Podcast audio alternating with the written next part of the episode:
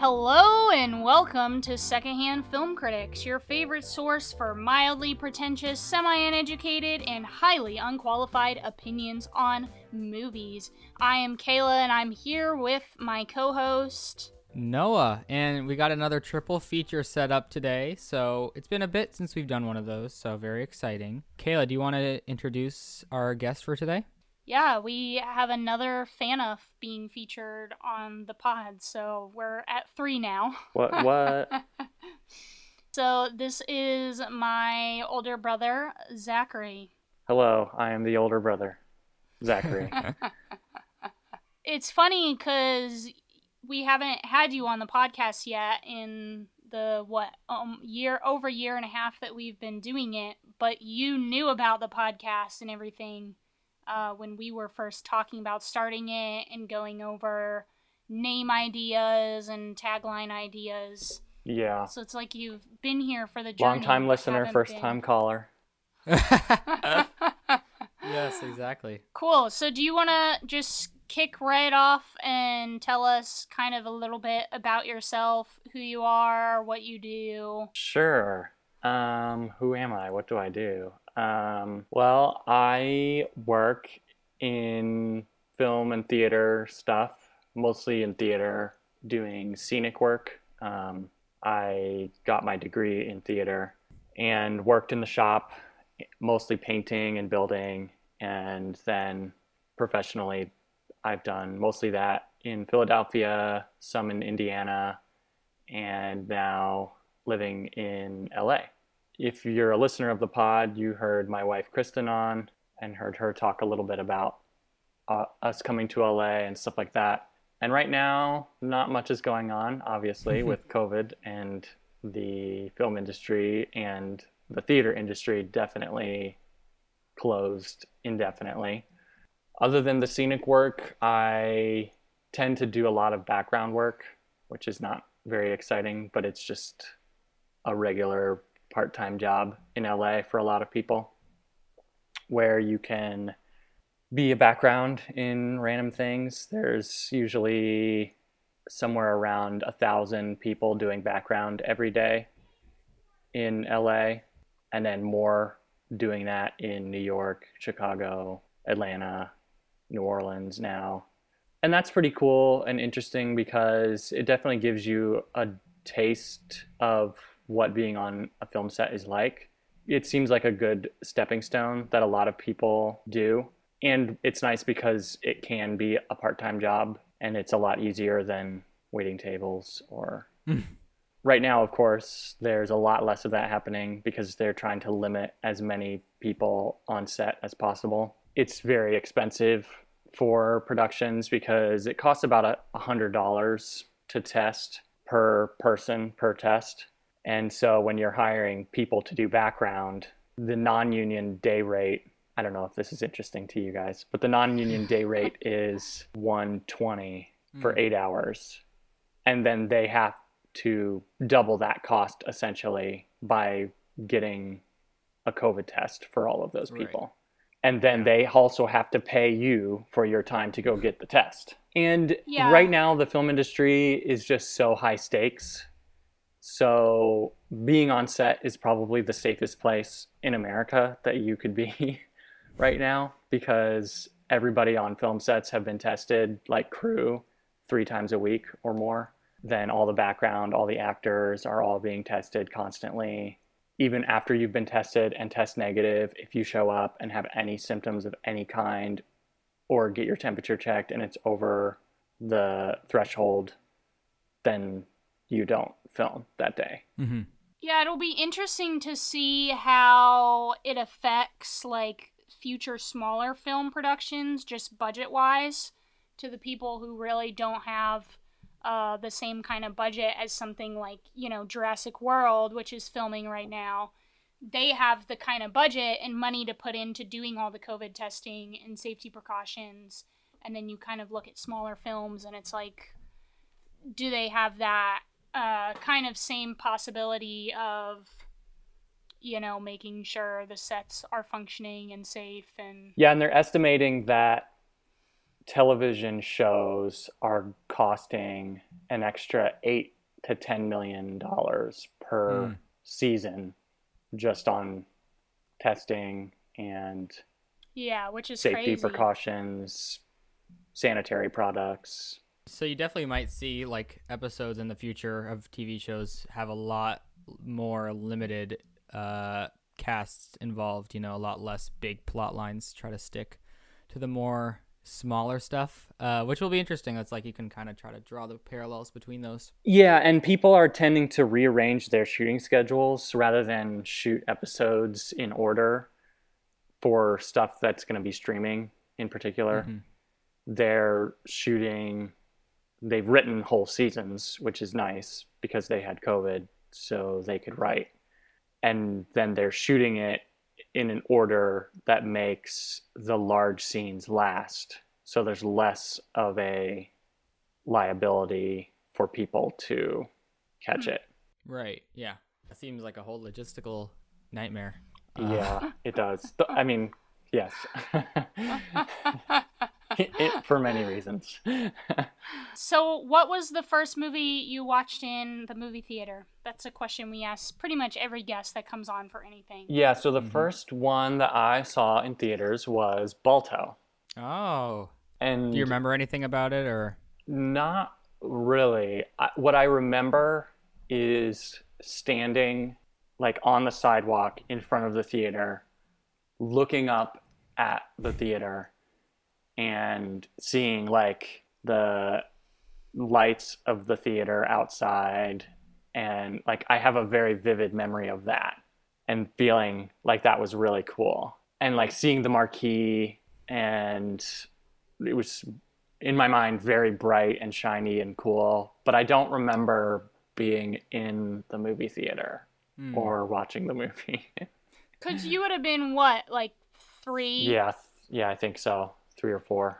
I think most people, yeah, when we ask them this, the biggest thing that the biggest like correlation is just like size th- things, you know, like the size of the screen or how big the sound was felt or like you said like the marquee and everything. So I think that is a lot of people's first impression is just how big everything feels. One cuz you're uh like 2 feet tall or whatever. And then also because it's just like it is big and you're not used to seeing things that are that uh huge. So I think it's definitely an impactful kind of thing. It's funny that both of us, our first movies were about sled dogs. Yeah, I was just going to say that because I distinctly remember when we went and saw Snow Dogs. Snow Dogs, yeah, which was my first movie. And it feeling really funny that those were the two first movies. Yeah, even though yours was animated, it's just funny. Hmm. Funny coincidence.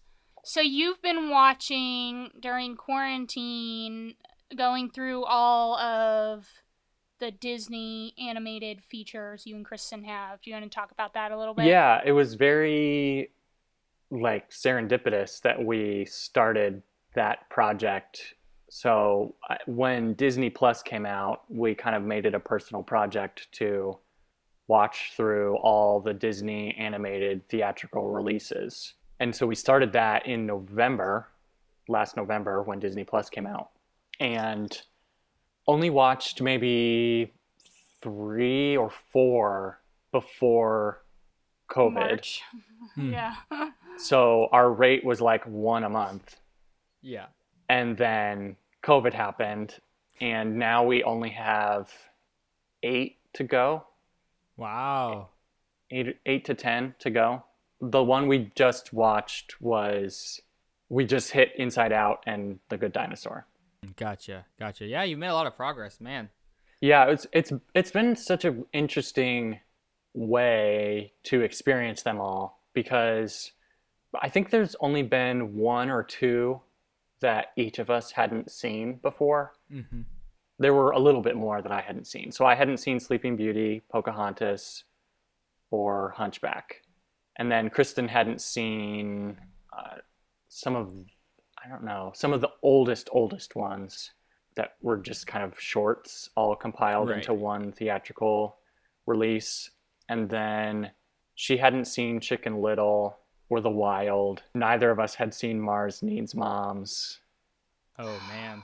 There are some real doozies in the early 2000s. But I it's been interesting to watch how the style has changed and like when you're watching them all in an order of their release in such a short amount of time, you can see the trends in the culture, you can see the trends in their success as in like they had no money during this mm-hmm. period and then they had a lot of money during this period so they you know put out tons of movies or like their focus of stories changing or like different tropes that they got stuck on for a decade or so it's just been such an interesting way to experience them in a new way Yeah, because I mean, people have already like I don't know what you call them, Disney historians. I don't, like they've already like labeled like sections of like Disney's animated history. You know, right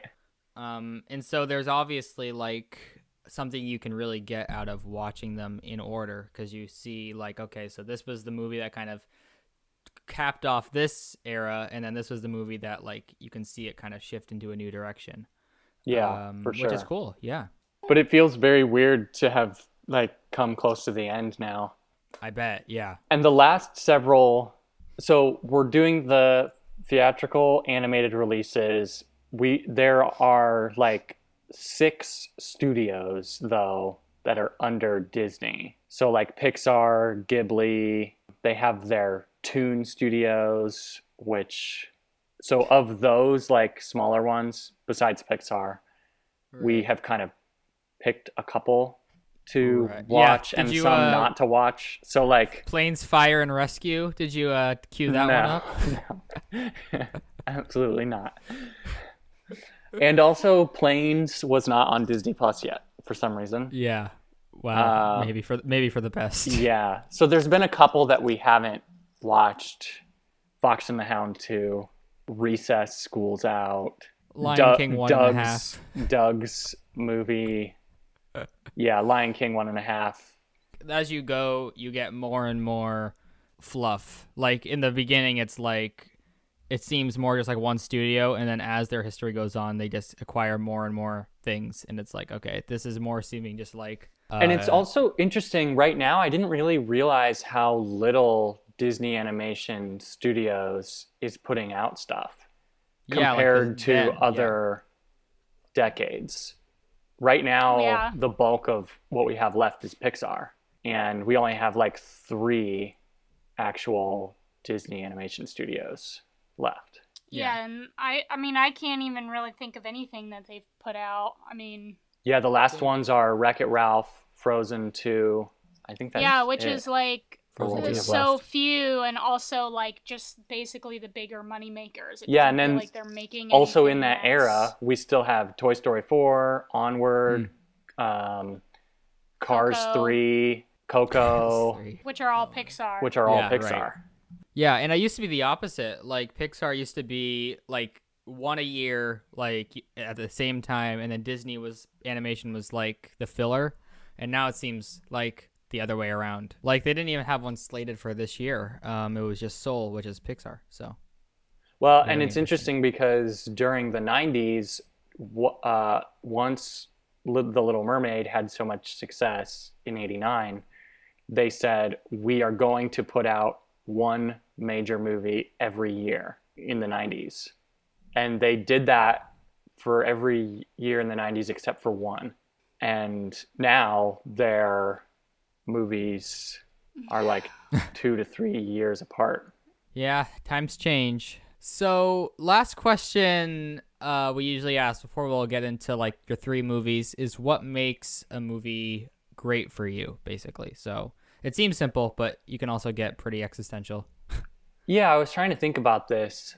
And as I was going through movies to pick to talk about, one big trend in movies that I like often have to do with young characters and movies about growing up or also dark movies, um, Mm. dark comedies. It's hard for me to really say exactly what I like. I like thriller, but not horror. I like comedies, but not like slapstick. Your Yeah, classic think- growing up tale, Coming of age, yeah. coming of age. But I also like really tragic stories too Yeah. Mm-hmm. that are funny with some heart. It seems like what I'm getting is maybe like you like I feel like this was me maybe a little too like I like a lot of different genres of movies, but I also like them to be like quality stories. hmm So I don't like I like horror, but I don't want it to just be like uh one note jump scare kind of thing. Um I like a little bit of depth. Uh like I mean every now and then I can watch what like a fun thing, but if I'm going truly for like what I really like, it's when someone it can be any genre but makes a movie that has uh some depth to it, you know, and I can find I can find that in any type of genre as long as it's there. hmm And I tend to follow movies more by the people that are involved than like the genre of them. Mm-hmm. I tend to gravitate towards certain directors or certain actors or writers. And then when I find a movie by like a certain group or team or writer, I tend to look up the rest of their movies and try to watch them. Which is similar to the Disney thing, because then you're like seeing the evolution of them, uh, which is always fun. hmm Yeah, we've done a lot of uh, director watching uh, this year so far, Yeah, we have. Yeah. and it's always really interesting to see, like between the movies. Yeah, that's kind of one of our next projects. After our Disney one is done, we have a list of some directors that we're going to try to work through. So I think what we'll do now is we'll go into a quick ad break, and when we come back, we'll have your triple feature all set up.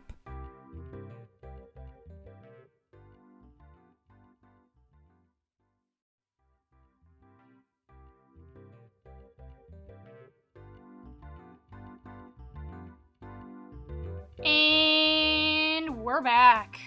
So we've got a triple feature lineup for you here from our very special guest, Zachary Phaneuf. And basically, if you haven't listened to a triple feature episode before, the gist of it is that we have a guest uh, who is also a normal secondhand film critic like us who comes on and talks about three movies that could be anything movies they love, movies that they've enjoyed, uh, specific movie series. Uh, it, it, it can be whatever the guest chooses, Yeah. uh, just so we can kind of get a broad range of opinions on the podcast and talk about some movies that we might not think of or might not talk about, but show that movie opinions vary between people and everyone is allowed to like whatever they like. That was a good. That was a good description of the show. Yes, perfect. Cool. So Zach, you've got three uh, picks for us here. Yes. So how about you go ahead and start with your very uh, first um, film in the triple feature. All right. So, my first film in my triple feature is Meet Dave. Oh boy, Yeah. a big one. Yeah, this Yeah. is uh, the 2008 uh, comedy film directed by Brian Robbins, uh, who also directed Good Burger, Norbit, and Shaggy Dog. The the Tim Uh, Allen Shaggy Dog. I watched. I used to watch that movie so much. Oh my gosh. yeah, same. Yikes. Uh, featuring Eddie Murphy. Uh, Noah, do you want to read out the synopsis for us before we jump into a chat about it? Dave is a human spaceship operated by tiny little aliens living inside of his robotic human form. The aliens are on a mission to save their own planet, destroying Earth in the process, until Dave meets Josh and Sheena, two humans who introduce him to emotions, life, and love. Will Earth be destroyed, or will Dave's newfound friends change the trajectory of his mission? Wow, lots, lots going on here. It's a, it's a, it, high stakes, high stakes. It's so hard for me not to just like laugh when you're reading that, just because to me, this movie is the funniest movie. Like, it's my favorite comedy by far. I don't know what about it. It just makes me laugh so much when Mm. I watch it. And I've tried to make a lot of other people watch it, and they don't always feel the same way. But I think that they never dislike it after they've watched it. Right, yeah, which makes sense. I mean, like I think there's a levels of like you can maybe not buy into something, but you don't always have to like dislike it, you know. Mm-hmm. What was the first time you saw this uh movie? Uh, the first time I saw this movie, I went to the theater with our Spanish exchange student that we had one summer, Alberto. He wanted to go have like an American film theater experience. And so we got dropped off at the theater and I had been seeing the commercials for this one and thought it was looked pretty funny. We both laughed so much. He didn't speak the best English, which is why he was here, and he still found it extremely funny. Yeah, and I think a lot of it, I mean, it's Eddie Murphy and I think there's level there's different types of Eddie Murphy comedy, but in this one a lot of it is very uh physical and like cuz I mean the whole point is like he can't really speak very well anyway. So you has to you get a lot of the comedy from like the things he does with his body, like or his facial expressions especially. And it's very classic fish out of water type of comedy. I mean, Mhm. it's like one of the oldest comedy tropes in the book. You know, you Mhm. put somebody who doesn't know about the world. I mean, Elf is very similar, Yeah. where it's like you put this weird thing, alien creature, robot, in a place where they don't know what to do and make fun of real life through them by, you Mhm. know, Yeah. making him try to make breakfast and making him cross the street and all these things that are just typical things, but the fish out of water Old trope. Old Navy, you know? Yeah, or Old the Navy. like uh the the uh handshake or whatever when he Right. like does both hands Mhm. like things that you don't you know think about uh that would be funny but then they kind of throw it in and it's like oh yeah that that is kind of a funny bit Mhm. Mhm. the hot dog eating contest. So when I think about this movie, that was the scene that I remember the most from watching it as, you know, a 10 year old or whatever. hmm Would have been probably how old I was when I watched it. It definitely uses the kind of shock factor type stuff Mm. too, where it does bits and stuff that you're gonna remember just because of how ridiculous they are or how silly they are. hmm Well, and I know that you guys have talked about this before, but it's a movie that wouldn't be made today. Yeah. It's a big summer blockbuster comedy with tons of big name comedians.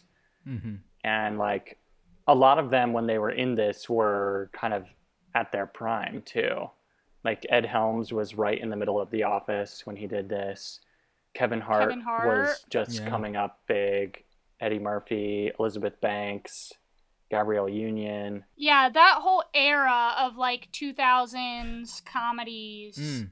Because we talked about that on the episode Kristen was on Mhm. too, about, I think she talked about date night, where it's like that kind of stuff just isn't really made anymore. hmm and it's uh, even different than this one a little because this is like a PG 2000s comedy, which is like a whole nother can of worms that you can open if you're thinking about mo- like looking through movies. Like, I mean, it's obvious they had to do a lot of inter like set design for this because they have to like figure out how they want the inside of like the ship to look, hmm and they've got to kind of make it look like uh, a human, if that makes sense. Like the ins- like all the bra- like the brain in the s- station. So there's a lot like going on that they would have to put money into to create this. So like I think it's definitely true that this probably wouldn't be made, especially just in the same way today if it was. Well, and it's also very referential of other things. And so, like, they had to probably license a lot of pop culture as Mhm. well to put it in the movie, like different songs or different other, like, they show a significant, like, scene from It's a Wonderful Life, photos. I Love New York. People, yeah. It's interesting that Eddie Murphy hated this movie so much. Yeah. Did he hate it when it came out, or was it like a Um, retrospective thing? I, I think I think both because it, it it didn't do super great in the theaters. I don't think. yeah, it didn't like sell as well as into they thought that it was Um, going to. because he was given the Critics' Choice Lifetime Achievement Award uh, this past awards season. And he even said, like, in his, I believe it was his acceptance or like award speech or whatever, he was like, if I could give one advice, it's like n- to never play a spaceship or whatever. And I was like, that movie's funny. What are you talking about? It's also really im- incredible acting to me. well, because he plays like more than one role. Yeah, and the act of playing the spaceship is very specific. It's a it's very Hmm. specific like physical comedy that he typically doesn't do in his other comedies. So Right. I don't know, maybe that's part of why he didn't like doing it as much. Hmm. Yeah, I mean it's definitely a different role for him because it's less witty and and like language based humor and Mhm. more like visual humor. I had I literally watched it yesterday for the first time, but I remember seeing for the the poster of it uh when it came out, and I think like the idea of it just really stuck with me. I think just because you see the poster and it's like these little people living in this big like this person and i think that's like a really actually smart idea um, of like this kind of uh, crew controlling a person in real life Mhm. uh, but the people in real life don't know that like they're controlling him like just as a kid i think that just struck me as a really funny and clever idea Mhm. um, kind of like inside out before that was a thing i mean a lot more physically in him but uh, still like having people inside of you like controlling yeah, and the I control panel and looking through like their eye camera Mhm. thing and yeah, that's Right. a funny comparison.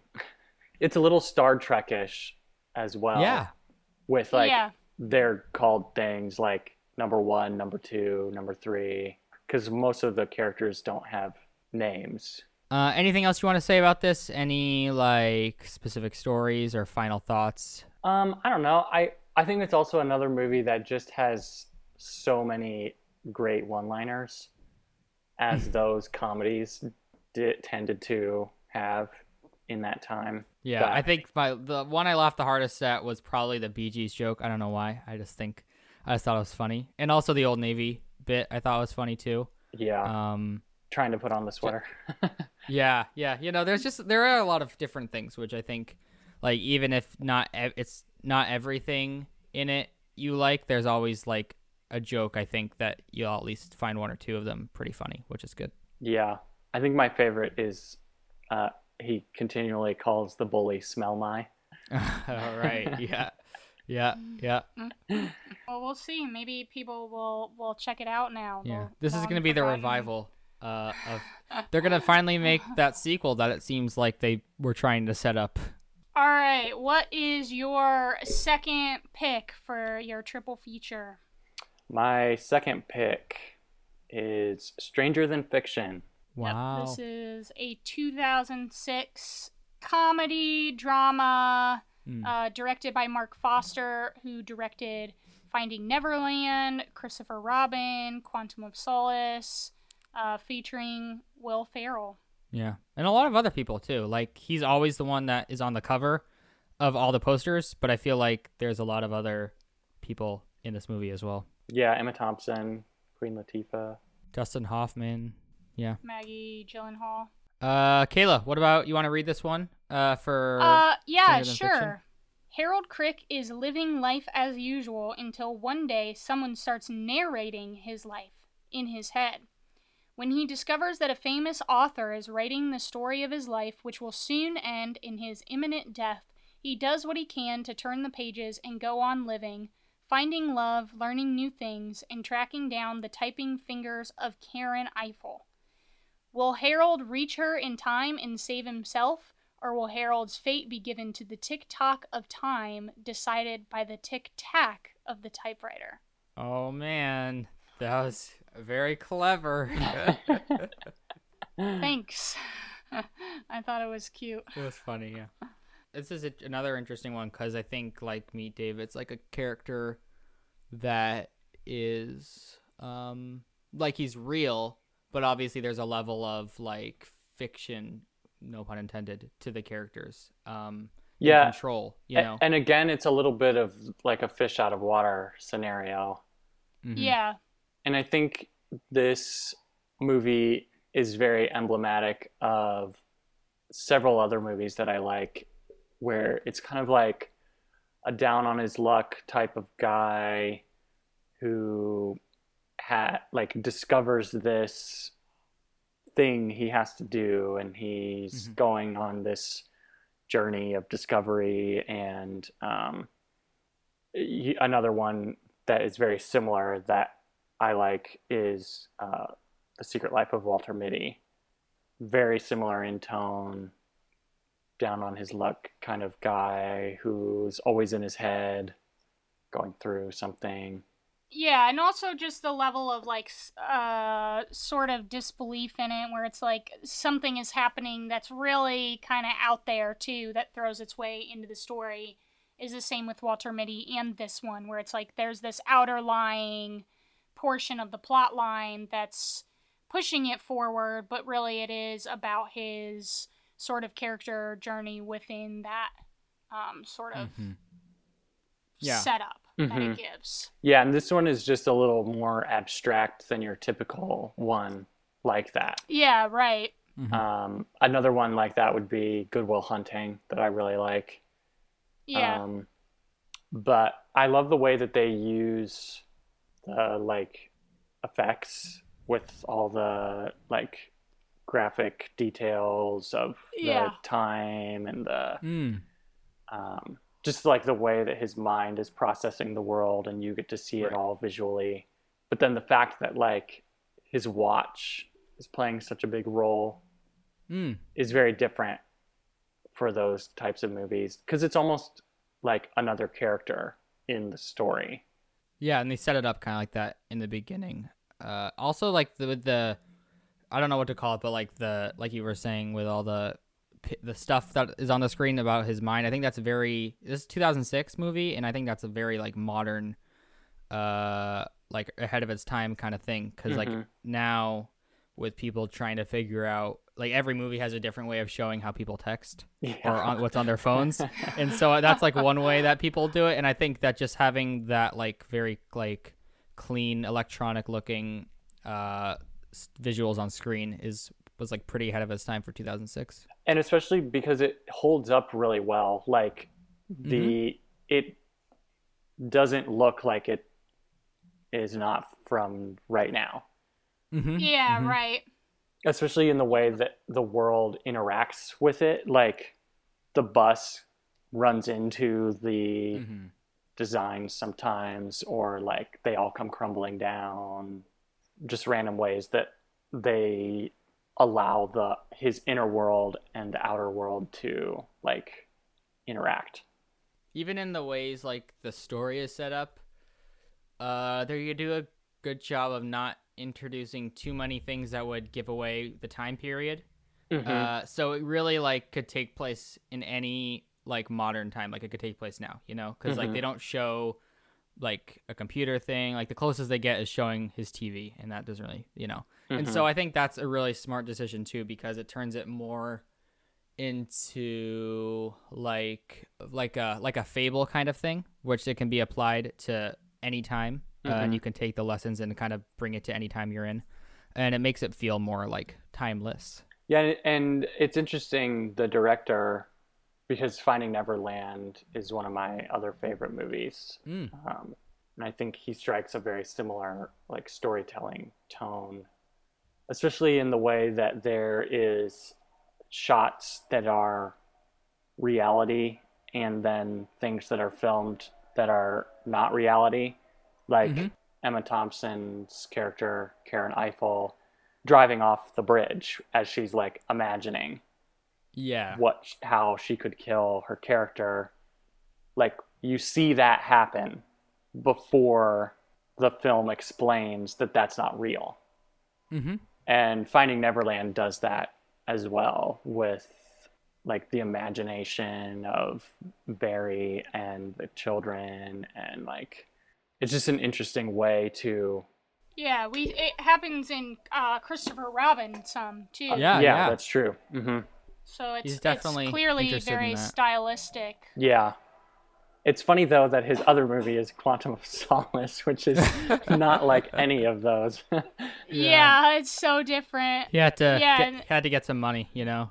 One thing that I think is really good about it is the writing. I think the writing in it is is really good, and I think because it, it has to be good because it's about writing, and I think that they do a good job of drawing the line between what is she's writing, like what sounds like a story, and what like he's kind of doing and saying to break himself out of the story, like out of the monotonous set feeling, like feeling like someone is narrating his life. Mhm. Um, they did a great job with that because you gotta like balance a bunch of different tones through words. it's always a tough ask too for you to set up something in your story to say this is the best blank Mm-hmm. in this version the best ending of this story and then to Right. do it because like you have to suspend your disbelief a little bit as the audience and be like this story is telling me that this is the best ending Mm-hmm. and then they have to sell it for you to think Right. that. And I think they do a good job of that in this story.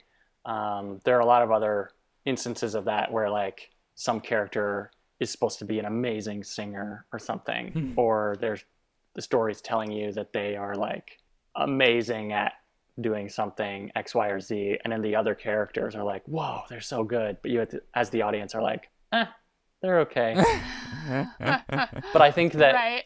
I think this film delivers where others don't always in saying like this is the best ending this is the most impactful way for this to happen and then Right. I think they sell it well enough. Well, because you have to believe it because the whole conflict of the writer is that she's this great writer and she's spent like years not knowing how to end her book. And so for her to come up with an ending, like through the logic of the movie, it's got to be something really like profound and good. hmm Um, even like Dustin Hoffman, like I mean, he literally is like, "This is one of the most important books that's ever been written." Where it's like, okay, I guess they're really trying to trying to sell the audience on this, and I mean, it is a good ending, and I think they do a good job of building it, building it throughout the the story, which is uh, impressive. Well, and I think they do a good job um, at like helping the audience doubt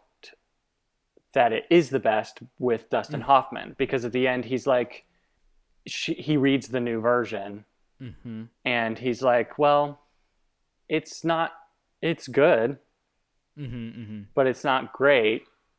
And then she gets to defend it Mm-hmm. you know, w- in the voice of probably the screenwriter who Right. was trying to defend it.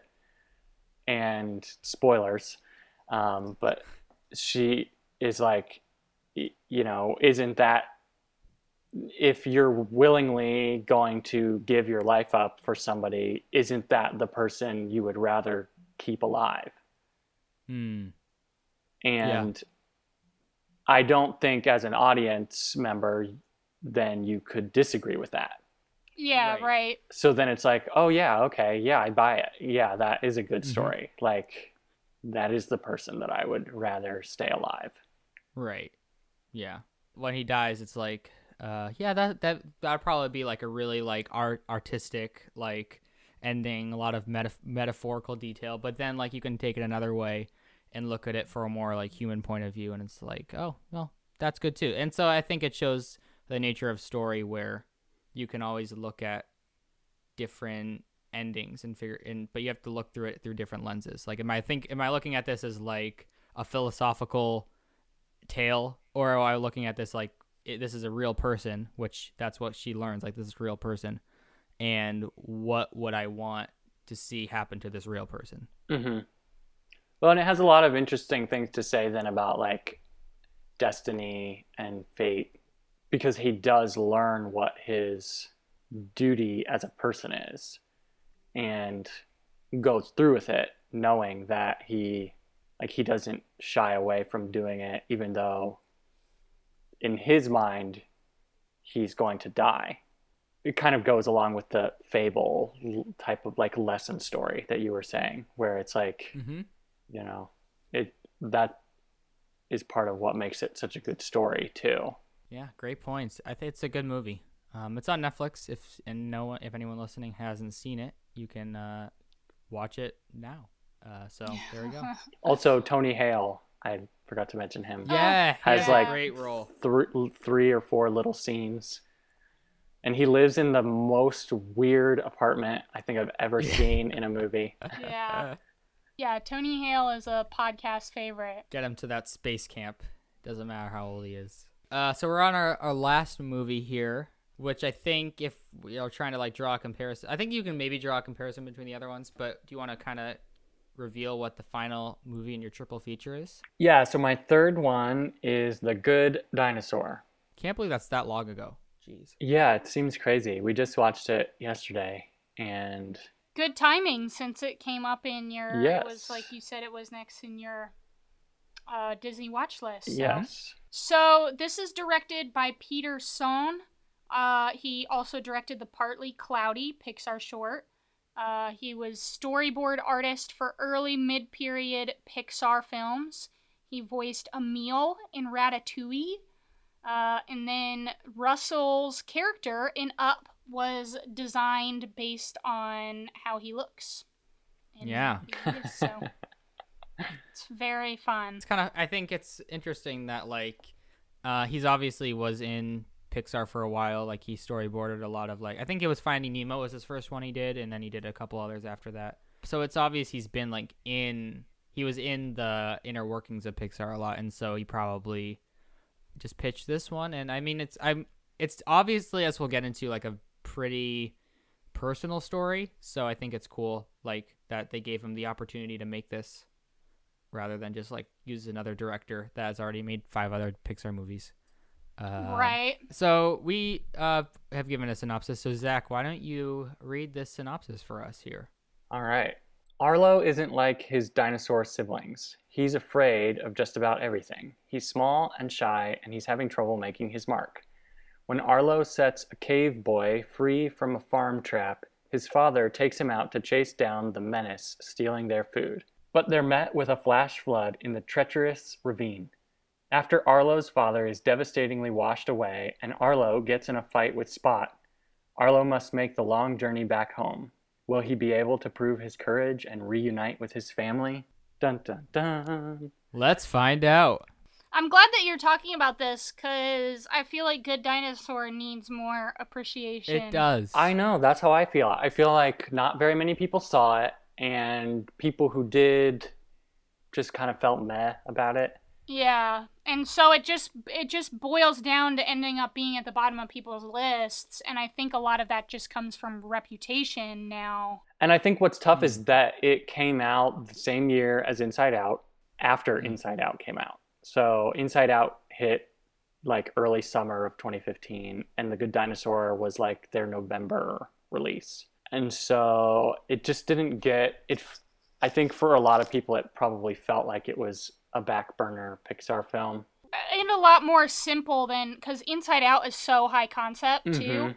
that you just think then there's this level of comparison uh, because The Good Dinosaur is not really a high concept film. It's more of a straightforward Mhm. kind of storytelling uh, feature. So you can definitely see how that might have affected it. And it's sad to think that people missed this in the theaters because oh yeah. to me it's it's definitely one of the most beautiful animated films as far Mm. as the scenery and um, like the animation is just really incredible yeah. Yeah. um, and seeing it in film in theaters was even more incredible because and we also saw it in 3d Did we? Oh.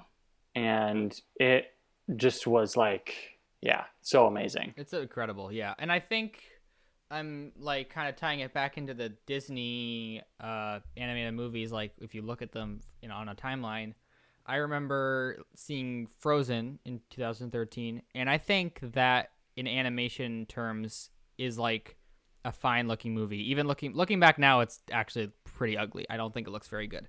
Then you look at this, which is two years later, and it's crazy how um, how just how the difference basically, Mm-hmm. um, and how vibrant and colorful this is. All like the water effects. I think this is the first time I was really impressed with like water Mm-hmm. in a 3D animated movie, which I think is a theme. Then moving into Moana and Frozen 2, uh, there was a couple more, and I so I think this was a groundbreaking in a lot of terms in terms of animation, 3D animation style.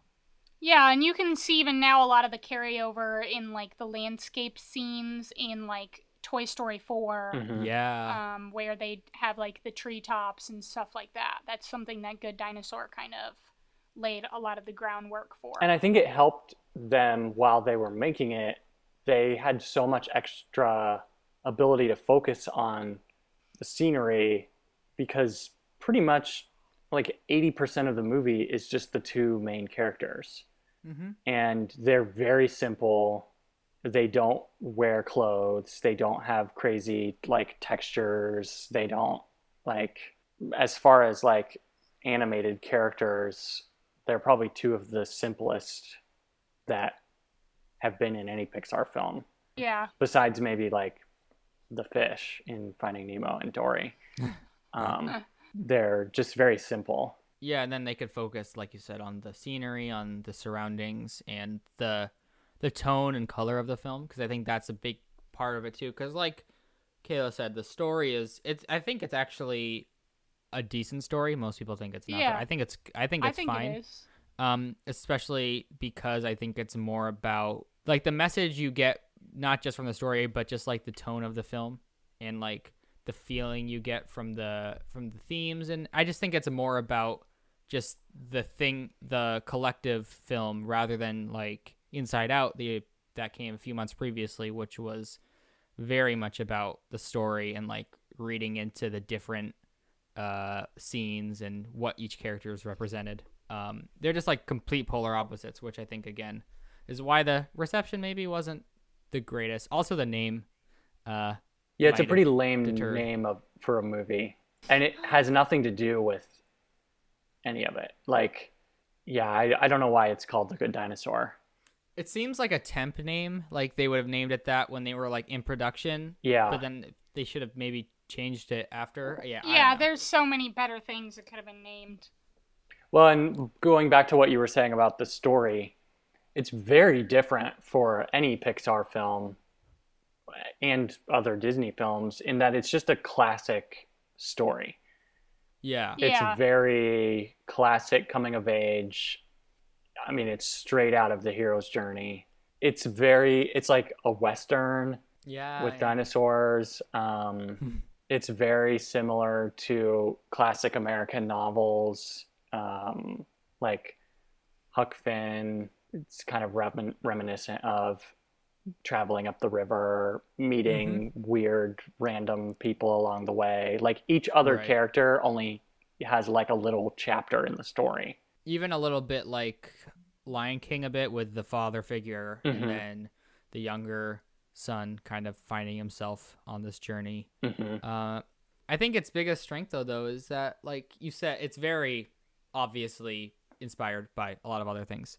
Um, but I think it still is able to have like a very obvious heart behind it and it doesn't f- so and it doesn't feel um forced i guess. Like it doesn't feel like it is just a by the numbers film you know? Mhm. so it's able to like use the inspirations but also not seem like it's just uh on autopilot And the score is so good. Yeah, it's, It's- probably my favorite score for Pixar it's as one well. of my yeah i would say that between that and like finding nemo it's very similar to the finding nemo score um, but it's definitely right up there i listen to the score uh, pretty regularly actually hmm It's funny too because it, yeah, with the score and the um, visuals, I saw it in theaters right after I saw The Revenant, and it felt very similar in some ways hmm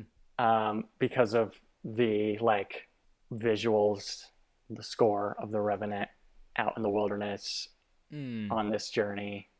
i mean not that the characters were as cute as uh, arlo and spot though but yeah True.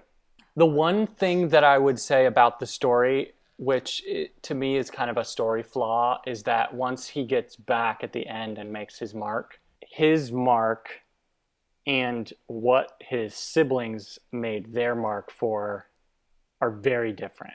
Because at the Yeah. beginning of the film, uh, the dad is like, "Oh, You'll do something big and make your mark. And the siblings both make their mark very quickly after Yeah, they like- like water the field Chop Yeah, down a tree and then you're done. and it's almost like two different films because then his mark is very him making his mark is very abstract in that like Yeah. he has done a thing for himself and like he has grown and overcome something and at the end of the movie it's a little bit odd because his mom and his siblings have no idea what he's just gone through but they're like right. make your mark. And to them, he just like got lost and found his way back. and came back. Right, yeah. Um, And also, I think it's showing like his mark is him finding himself and like coming into his own person, but that doesn't like the, his siblings didn't do that unless like watering the field makes helps you find yourself. I guess uh, maybe it does, maybe it doesn't. But yeah, it just seems like the the qualifications for making your mark are not uh, well laid out. I would like some yeah, especially since something. that's kind of the basis of the like character where how the character growth is being measured is that conflict of oh, he's not able to make his mark and he Hmm. screwed up the one thing that was gonna make his mark and like the whole character base is on him, you know, making that mark. mhm. Mhm. Well, and then they're bringing back the idea of needing like validation from your father family. figure or your family. Yeah. And, you know, at the climax of the movie, that comes back when he's stuck in the Mm. vines, and then his dad shows up to him in the vision and is like, You're me and more. And like, that's what he wanted him to say at the beginning before he, he like died. made his mark. And Right. then, you know, I don't know. It's an interesting story. And it's very like heartwarming and touching. And it goes Mhm. back to what I was saying with like young characters doing something bigger than themselves. Um, yeah. one from this past year that is similar to me in those ways was Jojo Rabbit Mhm. um, that just has Yeah. like a young character who has lost a family member doing something for someone else you know trying to do the thing that they hate facing their fears Yeah, it's a, a like you said, a classic uh, coming of age, finding yourself story. I think it's also very clever in the way that they use dinosaur bodies in this Hmm. film.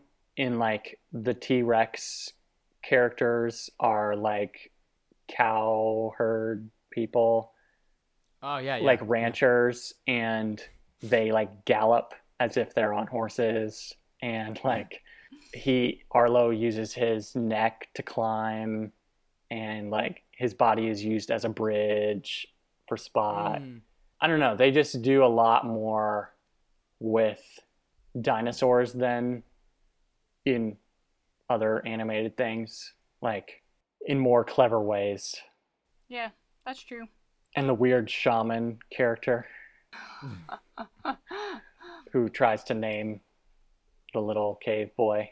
That is a funny scene. Yeah, there's a lot of weird, like out there stuff in this one. The shaman, the when they like The eat- drug trip. yeah, eat the bad fruit and like Right. Yeah. Yeah.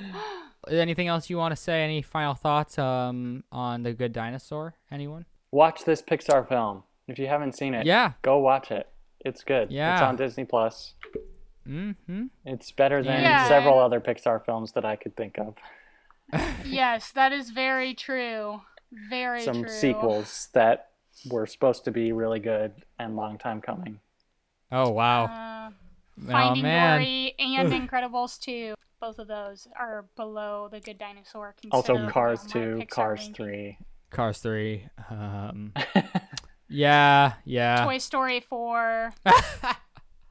Oh man, don't get anything for to me, come after Toy us Story here. 4 for me. Huh? Yeah, yeah. I mean, I think I have it above it, but not by much. Like, Yeah, I would say if you go back and revisit this, try to do it more with an open mind rather Yeah. than uh, taking it as what everyone else, you know, says or thinks about it. Kind of try to go into it with fresh ears and eyes. Especially for the Hearts. visuals. I mean, it's like the most visually appealing Pixar film that you'll watch.